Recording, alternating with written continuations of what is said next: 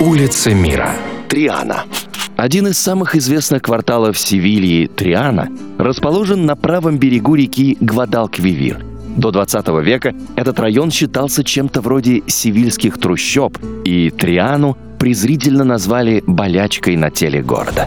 В то время здесь проживали в основном представители известных, но не самых престижных и уважаемых профессий – матадоры и танцовщицы фламенко, а также цыгане, разбойники, мошенники и другие сомнительные личности.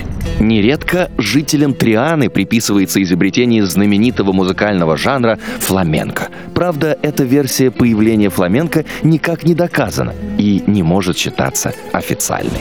Зато точно известно, что в Триане родился испанский моряк Хуан Родригес Бермеха, более известный как Родриго де Триана. Именно он, а вовсе не Колумб, первым увидел берега Америки. Де Триана был матросом знаменитой каравеллы «Пинта», и 12 октября 1492 года сообщил о том, что корабль приближается к Земле. Однако Родриго так и не получил за свое открытие обещанную королевскую читой награду, поскольку Колумб в бортовом журнале судна написал, что он увидел берег на день раньше. Улица мира на радио Монте-Карло.